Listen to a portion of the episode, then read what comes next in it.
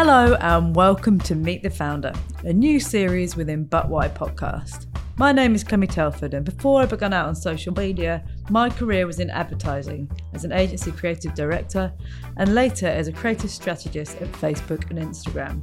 I have a fascination with brands, how and why they exist, and the stories of the people behind them. Meet the Founder is my opportunity to marry my love of honest conversations about tricky subjects with my curiosity about brands. It's business chat, but a bit nosier.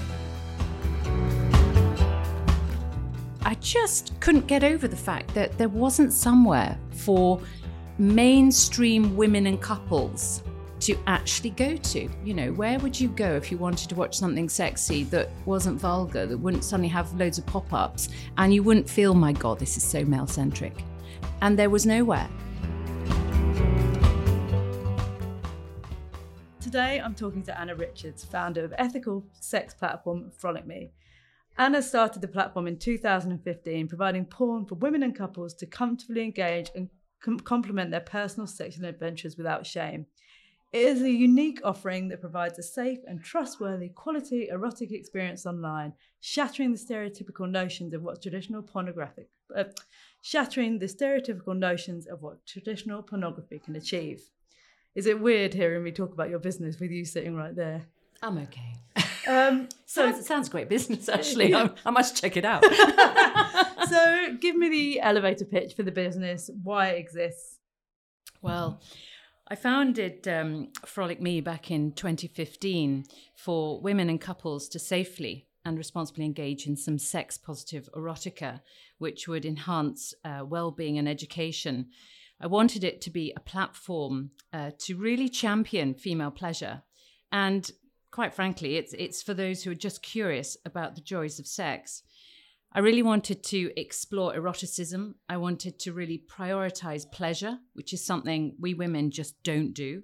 And I wanted to help cultivate sexual um, confidence uh, to discuss all things about sex and really help shatter this, this notion of the female pleasure.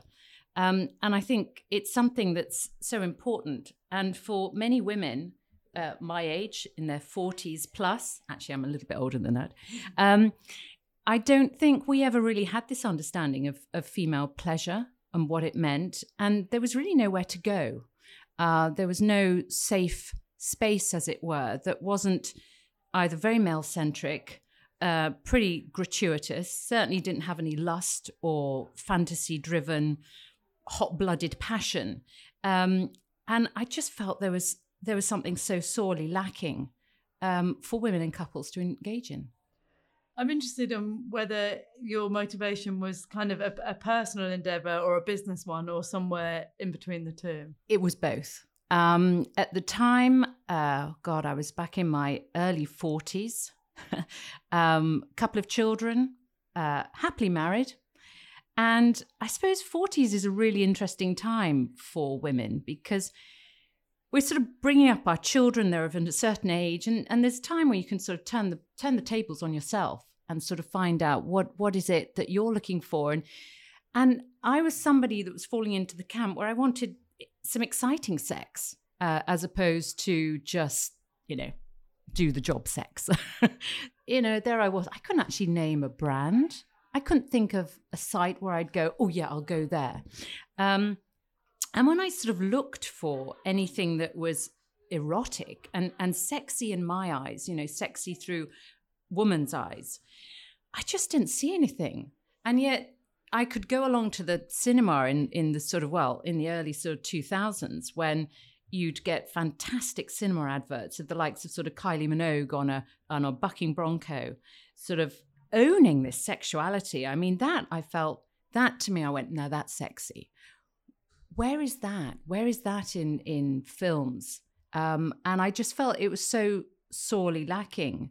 Um, and I was a woman who was into brands in terms of there were brands for different things, um, and I just couldn't get over the fact that there wasn't somewhere for mainstream women and couples to actually go to. You know, where would you go if you wanted to watch something sexy that wasn't vulgar, that wouldn't suddenly have loads of pop ups, and you wouldn't feel, my God, this is so male centric?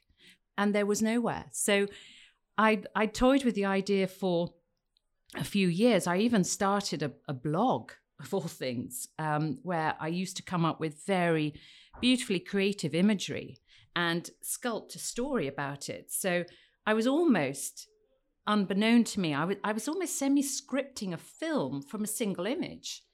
And this image I would look at and I'd just go, God, that was sexy. And it wouldn't necessarily be full of nudity. It would just be, I don't know, looking through a table, you just see a, there would be a, the bottom half of a woman, maybe in some thigh high boots or something sexy. There was a man, and maybe they'd just run in through the doors. You could clearly tell there was maybe an embrace going on. And, and there was a sexual energy about this singular image but there wouldn't be a film like that. And I suppose I started to create stories, and that's why stories feature so much on Frolic Me, um, because they really do coat the erotica from a single image. So, um, yeah, so I started this blog, and I suddenly found I I got quite a following. Uh, it wasn't monetized. It wasn't, uh, you know, it was really almost just me playing with concepts and ideas. And then I started to sort of question this: where, where are the films? Where, where's where's that raw sexual energy and and something through looking at the absolute female pleasure? Where is it? Where is it? And, then, and I just felt that it's not there. And then one day I turned around to my husband. And I said, "Right, that's it. I'm going to make some erotic films." yeah, and I did. And how and how do you go about doing that? Well, I try to track down people in the industry, I came across a fabulous couple who were in Canada, and they were uh, they ran a rather sexy little site, very small, niche, independent, and they were they were a very creative couple. And I chatted to them about how things ha- worked, how what sort of th- so they sort of were great. I met up with them in Paris, and and they sort of gave me some ideas. Then I tracked down um, some people in the industry and said, look, how do you go about it? I mean, you know, I yeah, I want to make a porn film, really, but I I just didn't want the sleep. I knew what I wanted in my head. I knew I had in my head. Now, how do I produce it? So I did. I, I tracked a guy down who was involved in again a very big production company in the states, but he lived in Europe. He lived in Ibiza and and Prague, and and I just said, look, you know, I I don't want you to run the films. I know what I want, and I'm, I, you know, I'm okay uh, creatively and, and behind a camera. So, but I don't know how to start. You know, how do I reach out to models in this industry? I've got no track record. I've got nothing. So, would you kind of just come in for a few months and just start? You know, where I can start engaging with with models and start talking about what I want to do. And that's how it started. Yeah do you look back now and think it was brave, or did it just? I must have been bloody nuts. it was. It was incredibly brave when I look back now, but there's a there was a funny thing. Um, again, there's something about 40s. I don't know what it is. There was a moment where I go, where I said to myself, do you know what? It's it's now or never. You know, if you're going to do this, get on and bloody do it. Don't don't hang back and just think what if because it was strange because also at that time, and I think it, it did have an impact on me um, quite significantly, but Fifty Shades of Grey was out there. And I remember going along, and I hadn't at that time told girlfriends and things. And I remember going along to a book club, and this girlfriend of mine charged through the door going, You've got to read this. sort of slapping Fifty Shades on the table. And I, I just went, Okay. And straight away, it just made me realize women are interested in sex. We are just as hot blooded as men. We just haven't been catered for. You know, we want we want passion. We want we want a context to the sex and we want the focus to be about our pleasure. So this was going on and it was just helping me formulate the fact that women were quite um, quite open minded or more open minded. They just had almost been given permission. And and whether you liked the book or you didn't like the book or you however whatever your view was, I strongly felt that at that time it almost gave women permission to talk about sex with girlfriends that they'd never done before. And they were doing this in little homely book clubs all around the country. And and even you go on holiday and, and you'd see somebody and it was in a foreign but you just saw the the outside book cover and you just went yeah they're on. They're they're reading that. They're in the second book now you know because you just recognize the book cover. Um so when i actually launched which was 2015 it was actually at the same time the very first film came out. And so i sat there in the audience like loads of other women and I just looked around and I went, God, they're thirsty for it. I mean, they were they it fell short for them because they they wanted the sex that actually was in the book that they couldn't quite do for 15, you know. Or what, what did it? Yeah, it was just a 15, I think. Or was it an 18? I can't remember. No, I think it was 15 because they wanted it to commercial. Um, so yeah, I to me, I just thought, no, I, I haven't got this wrong. Go for it.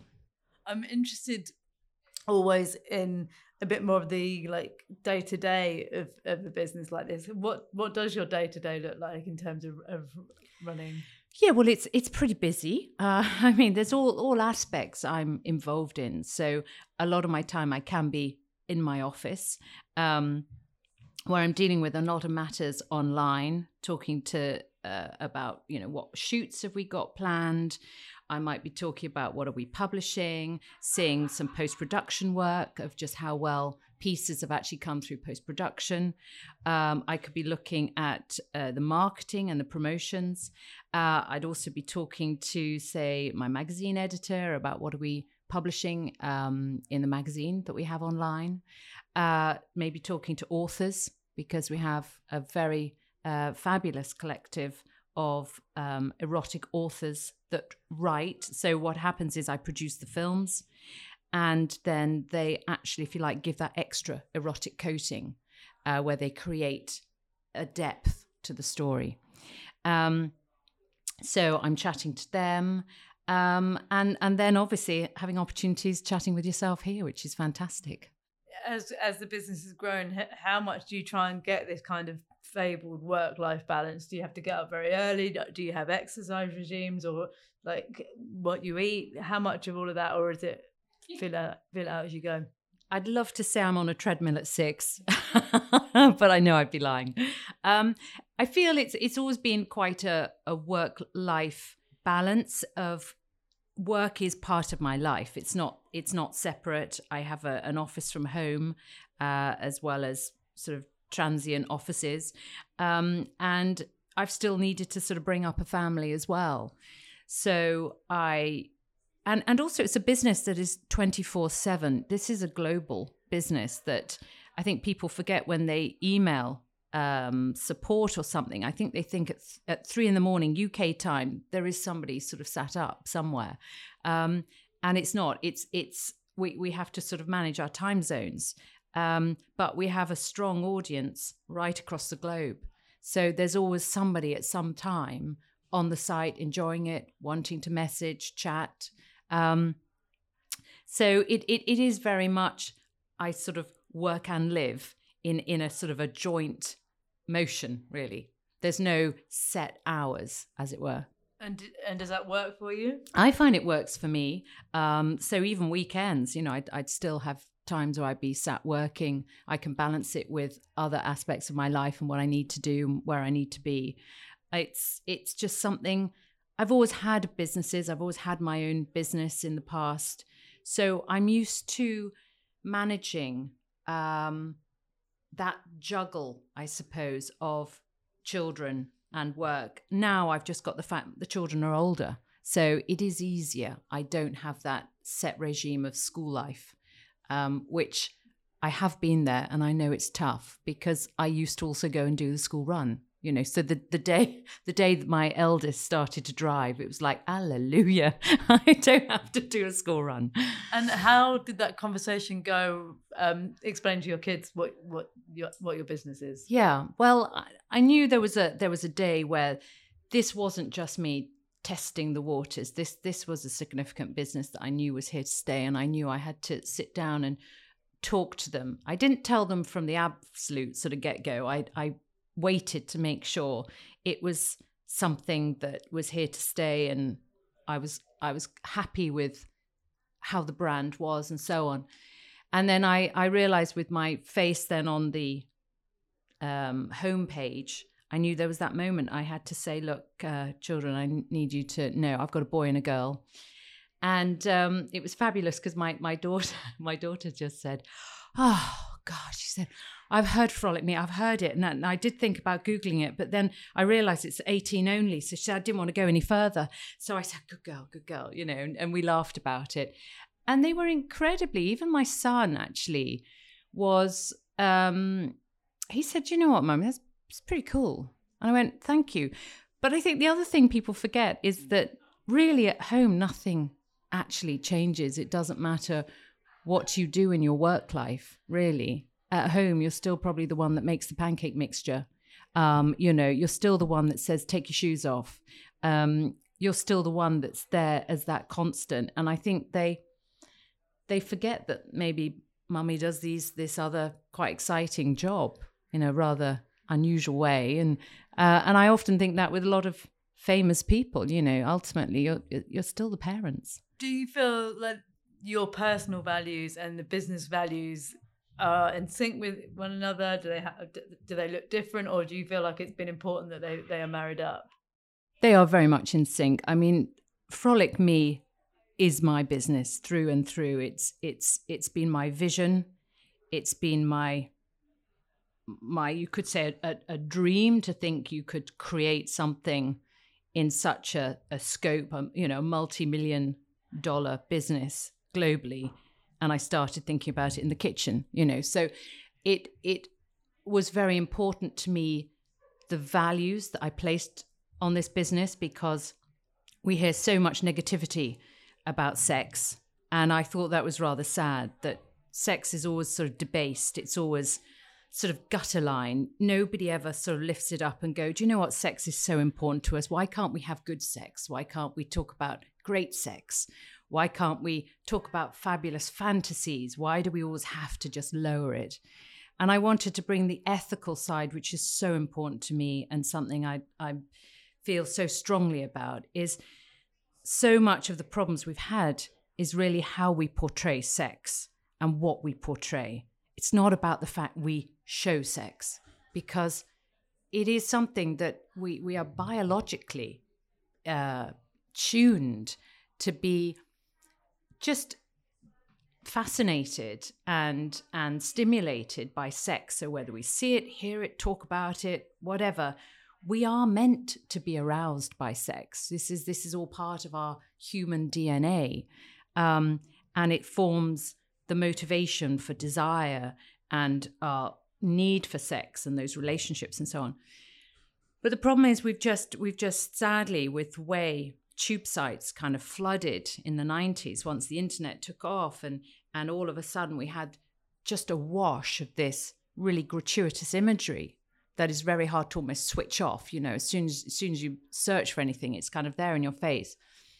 Um, and i felt it was really really important to have an offering that was that sa- safe alternative um, and so producing something ethically and when I talk about ethical, and, and this is where I, I get sort of cross as well when I hear people say, oh, it's an ethical this. And I think, how do you know? Have you produced that? And I've I've produced these films. I know these people in these films. I know the team. I know what we're doing. So ethical is about production and and it's about how we we all work together um, and how we then portray that sex responsibly. I'm also interested in in how it, uh, the advent of OnlyFans has impacted your business, if at all. I mean, it has. It has meant that, unfortunately, it's like everything with these platforms, social media, whatever. When they grow so large, you do question how they are validified in terms of what content is on there and what isn't on there and who's on there and who isn't on there. And I think sometimes they just get too big. Um, and it's very hard to know. It's it's a huge world out there. So unfortunately, there, there's often also some negativity about that. But you know what? People are people should be allowed independently to um, manage their own desires for actually producing if they want to produce that it's it's their bodies. It's it's it's for them to decide what is right and what is not. And for many people it's it's giving them an income as well that maybe is is required and is something they can do safely. And i think we've we've always got to come back to safety aspects and consenting aspects um, and not not get too hung up about other aspects a bit of a, a, change of tack. Whenever you see a brand, and especially one that's as successful as yours, it's easy to think about the su- success story. But I'm interested to know, well, first of all, any sacrifices that you've made in order for this to happen. Only sacrifices. I, I think just with any business that you're running, you you sacrifice a lot of time. I mean, a lot of my time, my life has has been involved in this business. Um, you can't run a successful business without investing in a lot of your energy. But then, if I wasn't doing that, I would be doing something else. So I was always going to have a business, and it just so happened that this one came along, and I just felt. I've got I've got this idea I, I, I want to see can I can I do it can I make this commercially viable because that was one of the things possibly that some people said in the early days close friends that we chatted with, they sort of said, "Yeah, who's who's going to pay for their porn?" But I sort of said, "Do you know what? I think there's a lot of people who are curious about sex and want to engage in it and want to add it to their own personal adventures. And if you don't make it too expensive, they will buy into the ethical values that you hold to actually be able to watch something without shame." They won't come away with a with a bad feeling that they've seen something they shouldn't see. So that gives me such a, a strength. I mean, there was one chap who who wrote and said, um, "Oh my God, Anna, just watched. There was a film we did uh, called Fulfilling." Where we actually removed the, the it's more about the torsos of men you didn't really see, but you saw the woman, and she was very much in control um, taking charge of, of the moment and, and having and owning her pleasure. And this, uh, he was a husband because he said my wife, just said, Anna, my God, this is my wife's absolute fantasy, and you've produced it in full color. Thank you. and I just thought, yeah, because do you know what, women? We do have really naughty fantasies. Um, and we just doesn't mean that we can't sort of imagine that. I'm not saying that that's what all women are up to, but fantasies are wonderful things. They they really can give us and open doors. But um, I mean, that's how I started when I first thought of the first first 10 films when i launched i started would you believe with just 20 films i've got over 400 now but um, I, I started with what am my what are my sexual desires? What what are my fantasies? What what would I? And when you ask women, what what what fantasy would you like to have on film? Um, and one of mine was having sex in a lift. I, I don't know what why. It's just I thought, God, can you imagine just you know hooking up with some stranger and having naughty sex in a lift? So I think those those sorts of things are really important, and I and I think it's it's lovely. I do get a lot of response because these are just people who are yeah, they are just curious about sex. They they want somewhere that they can safely explore and enjoy. I mean, you're giving people a great time, aren't you? Yeah. Well, I'm I'm I'm just giving them a little. I like to say it's a little kickstarter, putting them in the mood because we all are starting to understand more and more how sexual wellness is part of our health having sex is is important for so many reasons and, and i think we're just starting to scratch the surface of understanding that now. Uh, but the problem is is how do you how do you initiate desire for sex? Um, and women can be just as equally aroused. That has been proven in studies. We can be just as sexually aroused as a man if we engage in maybe some erotica and we both watch something that's sexually stimulating, we will be just as aroused. But the problem is we've got a lot of going on. you know, we've, we've had to do the shopping.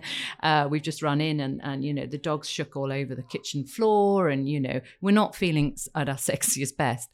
So it's how do you get in the mood for sex? And, and the point is we do need erotica because we need to liberate that – erotic imagination. That that's that's how we we get to having desire for sex. You know, we've got to get in the mood. You find that all of a sudden you know, you're, yeah, you're feeling, wow, God, maybe he's back in 10 minutes. I mean, you know, I'll just say, look, put dinner on hold, babes. We're, we're you're to have me now. Do you feel like you become tuned out to it though? That like sex, because sex is now, or the industry of sex is now your work. No, no, because sex is is personal. I think that that's important. That and desire is personal. Somebody else's desire is not your desire, and and we are in charge of our own desire. We will also be find certain things more sexually stimulating than maybe somebody else. Maybe maybe maybe some women enjoy watching more sort of lesbian encounters, um, where obviously there's a lot of female pleasure going on there. Maybe other people like more group threesomes. May I mean, hot wife sex is is huge, and we do cover that in a lot of films. No, I, I, I don't think I, I do at all. Um, I, I feel I'm constantly sort of coming up with different kind of scenarios. I've obviously got a very naughty mind, um, but I think women do. I mean, have you ever sat around a table, a couple of bottles of prosecco, on an evening, and actually started, you know, conversations flow, and it always amazes me how you know I sort of couples or women that I thought, oh yeah, you start hearing the the um, the girl or the woman start to say things, and you go, "Wow, yeah, you know, it's there. It's in our heads. We are we are sexual creatures. We just don't always have that opportunity to explore and indulge. And I think that's that's a difference. Do you have people submitting their ideas to you? Oh yes, really? yeah. yeah, yeah. I get, a, I get a lot of that. Um, you know, oh, could you do this and could you do more of that? Or so it does because it's got their mind going. Going back to the idea of sacrifice or on that tax, has there been any mistakes or big learnings that you've made along the way? I think mistakes, I don't think necessarily mistakes. What I was quite surprised about is just the censorship problems that we have um, are just unbelievable. Um, so I've yeah I've had battles with PayPal um, which I was quite surprised about. And it was double standards um, because actually it really just boiled down to money. They, I, I do offer PayPal now, but I have to do it through our, one of our um, payment processors that we have. I couldn't just have my own direct PayPal account because they'd rather charge me an awful lot more because I'm adult. Things like that. Um, having, say, um, censorship when it comes to uh, an email provider. Can you believe it? I have adults wanting to sign up to our newsletter that is really just talking about, say, new films that are out, or maybe raising awareness for an article that that's featured in the magazine, or maybe the story, or just something like that. Um, yeah, Mailchimp suddenly turned around and said, "Sorry, you can't use our mail facility." But because I have some sexual language or content, or just even say sex, um, I'm deemed adult and therefore they don't support it. And they literally took that away from me straight away. You are so censored, um, which no other business would actually be so hampered. And I think this is what's so naughty. And it, it happens in, in so many levels. It doesn't stop me being able to to continue, thank goodness, and be and be um, very financially independent. But it is something that is very biased. That if I was selling shoes, I wouldn't have the charges leveled at me against credit card companies than I would do if I was just selling shoes. And I think it's we have got ourselves so back to front. If if we want to actually start to have a very educated response to how we view and manage sex online. We need to be ethical in all forms, but also for companies like myself, I should be supported as just um, a recognized business and actually not find myself getting penalized just because the nature of the business. So that was something I learned quite early on that um, we do get penalized very badly. Um, and it probably also indicates why there aren't many, well, I don't know of another woman in this country, certainly, doing what I do, because it's very difficult to actually get to a point where you are commercially viable and you can remain independent, which I am. So I'm not part of any big group. Um, I'm not owned like a lot of these big tube sites are, where really it all comes down to just a very few handful of companies that are running them, that are sort of hidden behind doors, and you have no idea really who's involved. It's just a money making machine. Um, so, yeah, I'm able to manage and do exactly what I want because I'm I'm independent, which is what I've always wanted. Yeah, I hadn't even crossed my mind about all those challenges that must come up over and over and over yeah. again. It's also like the reason why my um, Instagram account has been up and down so often, and yet literally, I think one of the photographs that was taken down, I think we had a bit of shoulder flesh. I mean, it it wasn't it wasn't a free the nipple moment. It was just the fact that I was linked to my site, and therefore I shouldn't be on Instagram. I think it's just one of these algorithm issues that they they sort of wipe through so blindly. It's so wrong because it's it's also discriminating against the fact that we need some sensible sort of sexual education out there. We need to have these conversations about sex and women need to be able to feel that it's important that we can be open and honest talking about female pleasure and break that taboo it's very very difficult when your site keeps taking being taken down and and you're struggling to even understand why.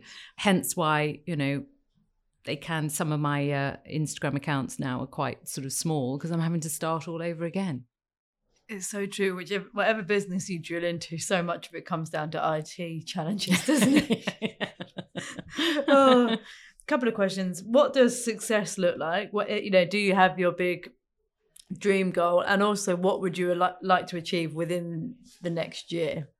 My dream goal um i th- certainly think actually having frolic me as a recognized go-to platform uh, where women and couples safely engage in erotica. There's no bad pop-ups. There's no uh, nothing untoward it's a transparent site, it's ethical, it um, really does focus on the joys of sex.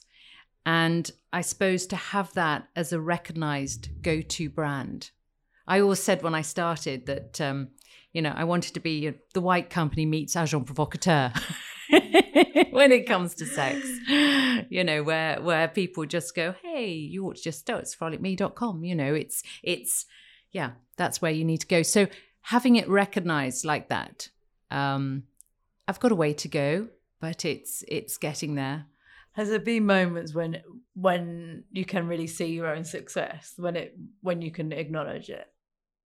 There are moments when I see certain um, days, or say around Valentine's Day, and we just see so many people coming to the site, engaging in the site, signing up for the site, and and then on the back of that having the positive messages they just justify that we should be able to talk about sex. And i mean talk about sex privately. I'm not saying this is something everybody's sex should be private. Um, and when i then get those sort of support messages and they are talking about what joy and fun and and it's opened up sexual experiences they've never had before. We don't always think about that, that sex is a journey through our life and sometimes it's a bit flat. and we all we all have those flat sort of low libido moments. But later on in life they can peak and they can be fantastic and they can help you through times of illness.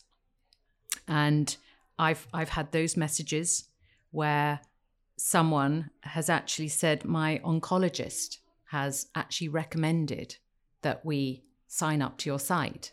And I went on to, to read this email. Husband was very, very poorly, and they said it would do them an incredible amount of good to engage in some sex and, and so on and, and uh, open their eyes to th- that sort of fun and pleasure. So when you have something like that and you realize the pleasure and joy that it's given that particular couple in a very, very difficult time, you realize that why why do we get so hung up about watching a bit of naughtiness, you know, and I, I just want to to keep it fun and keep it light. My sort of pornography is in a whole different camp to what I think a lot of people ever consider is pornography, which sadly is what's the mass of tube sites that we see, you know, literally flooding flooding the um, the search when when you you put in any sexual terms. But my sort of pornography is is about just the sexual fun that you can have, the eroticism, uh, and yeah. So that that really does mean so much when I read that. And then, like more granular success, I guess. Is there any? Is there a number that you want to hit, or a? Yeah, is there something that you want? What's on the on the kind of pipeline for this year? I suppose. I think just getting to that point of actually really being known because I haven't put my my face out there. So anyone listening to this will probably go, Anna Richards, God, I've never heard of her. No, I haven't. I've I've been too busy working and and creating what I've created, and and now it's time to really get out there and promote it. So for me to be recognized for the brand and what Frolic Me stands for, and being out there where people go, God, yeah, I've heard about them. And how does it feel to start um, being out there and speaking about it? Do you know what? I'm I'm proud of what I'm, I've done. I'm I'm I'm not going to say I'm not it, it is very much. I started this. Uh, I remember coming up with the name Frolic Me uh, because I wanted it to be fun. I wanted, you know, can you imagine a little frolic? And it was meant to be light and so on. And I remember from the very moment of coming up with the name, coming up with the concept, the style, bringing in the stories. Um, it's it's been it's been my journey, you know, and and actually it's yeah, why why can't we just give ourselves a bit of a pat on the back? Because it has had challenges. I had to finance the first few films myself. So I had to be gutsy enough to realize I could do it and then very slowly build my traffic. So it was very much little by little. The money we earned, we literally went straight back in, straight back in, uh, until all of a sudden now we've got the momentum but it's meant that I've been able to really keep it independent. And and that's something I've I've been in situations with businesses where I've had investors, and all of a sudden it's like, oh, who's cooling who you know who's calling the shots here? And I didn't want that to be the case with this. I wanted it to be um, a gradual building process. Well, I think it's a couple of really important points to pick up on. Number one, the idea of gradual, because I think we are all sold this idea of like overnight successes and you know especially because of the internet things do blow up fast. But actually a lot of success stories are just a very slow chipping away at journey that that grow in at the speed that they're meant to grow at. yeah. I mean we do have a lot of brands out there where you hear about it all the time. They they get a concept they they open one. Great we now have to get investment. We're going to open 5 mm they haven't actually managed to get the first one profitable yet. And and you sort of wonder why they've they've then managed to get this investment. They're now on to the seventh, and hey, guess what? It's now folded. I had to make sure that we could make the profit and then keep investing, keep investing that money back in for growth. And then by by getting the offering right and not trying to charge anybody too much, I've had members stay with me from literally 2015 and they just renew, keep renewing, keep renewing, and they stay with me. So that's really important. We have a good customer service, good loyalty. But yes, I've I wanted to make sure that by being getting those numbers right, I can be in control of what I do. And then there was something else you said. You talked about owning your success. And I feel like that actually sits very much in parallel with the, the back end journey of the the whole of the brand. Women learning to own their desires and their and their pleasure, and women l- learning to say, "Look, I built this, and I'm proud of it, and it's great." And it feels like parallel journeys, doesn't it, of of women being loud and proud about what they've achieved and what they want. Uh, yeah, it, it's funny. It's, it's something about us. Maybe I, I certainly fall into that category of maybe I, just haven't shouted enough about what I've done and what I've achieved. Um, women are sort of quiet, hard workers. I often think we beaver away. We we don't over applaud. We um, yeah, we we keep much more of a a diligence and a hard-working approach, and then all of a sudden there's a moment where we go, yeah, hang on a minute, why why can't I sort of say, look, I've I've done this, you know, I've actually created this business. Uh, it's it's my vision, my dream. I've actually got it from the off. Um, yeah, we should we should be out there being very proud. Couple more questions. Number one, you mentioned it earlier, but if you could have have had any other business or any other brand, which do you look at with envy? There's sort of some interesting brands out there at the moment. I, I suppose if I were to touch on, I've touched on it actually earlier, and it was quite a significant brand because of the vision and, and what their their narrative, their voice was. And it was when Agent Provocateur, I think, really started. Um, things have changed now, gone a slightly different direction to a degree, different owners. But when when they first launched, and they had such a creative vision for taking, um, in essence, taking lingerie and actually going, we're going to reimagine this and actually take it into a real erotic boudoir camp. And then they coupled that with such incredible creative imagery, which I suppose really what captured my mind, what I just loved, and and watching their cinema adverts that that uh, I know they spent huge amounts on. I mean, they were creative masterpieces that I still have looked back on over time. That vision I I really admired. The creativity and the fact they were willing to invest that that creativity into the brand really did redefine what sexy lingerie was. That up until that point, I think it was fairly plain and people just went to Marks and Spencer's, you know. it didn't quite have that sexiness that they came up with. So I would have loved to have had that at that time. I agree. They were they were bold and they were classy and they, it was kind of intelligent. They were pioneering, yeah, weren't they, yeah, with they with what they did because they they just took something and reimagined it. And you also referenced that that very famous Kylie ad earlier on. I, I remember that I was working or just about to start working advertising at the time. It was so iconic. it was it? it was it was awesome. And I think the line at the end. Did she come up with something? I mean, those were the days where you had big adver- uh, advertising budgets in the cinemas. And I think the line was, if all the gentlemen in the room would like to stand up.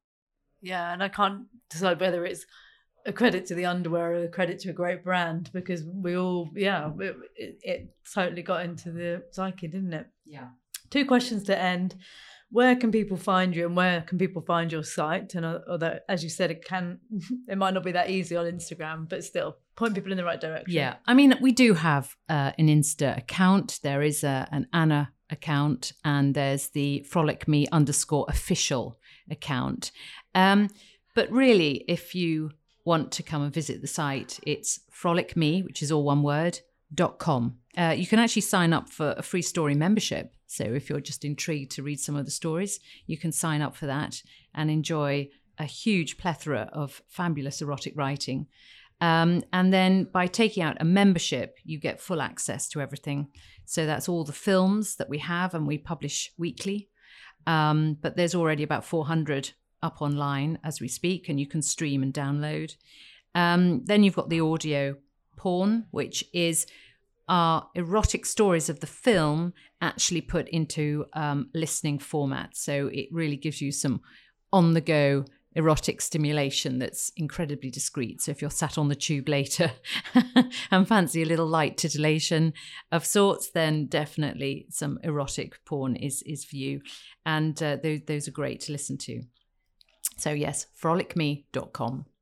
That was good. You did a great pitch for it then. and then my last question, always at the end of all my podcasts, is if you could have an honest conversation with one person, who would it be and what would you say?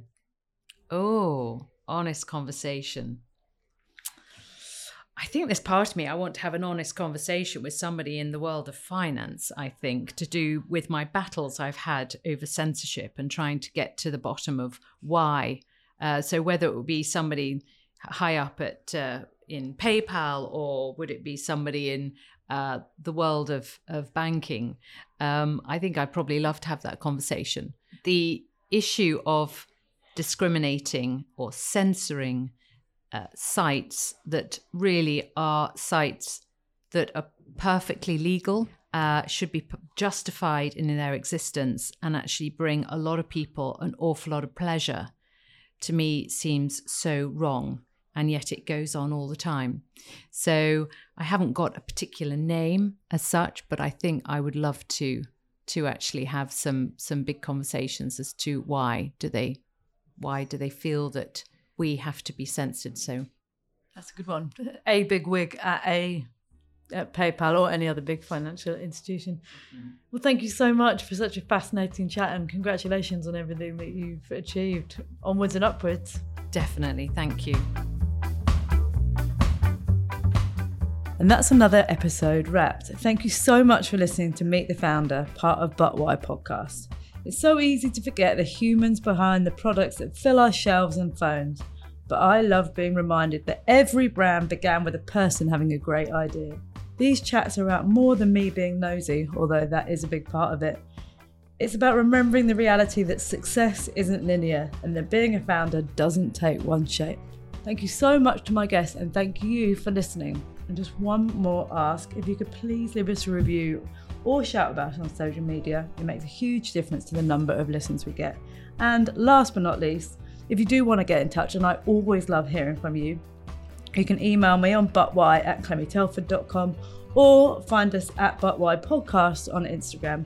Wishing you a very excellent day and catch you next time.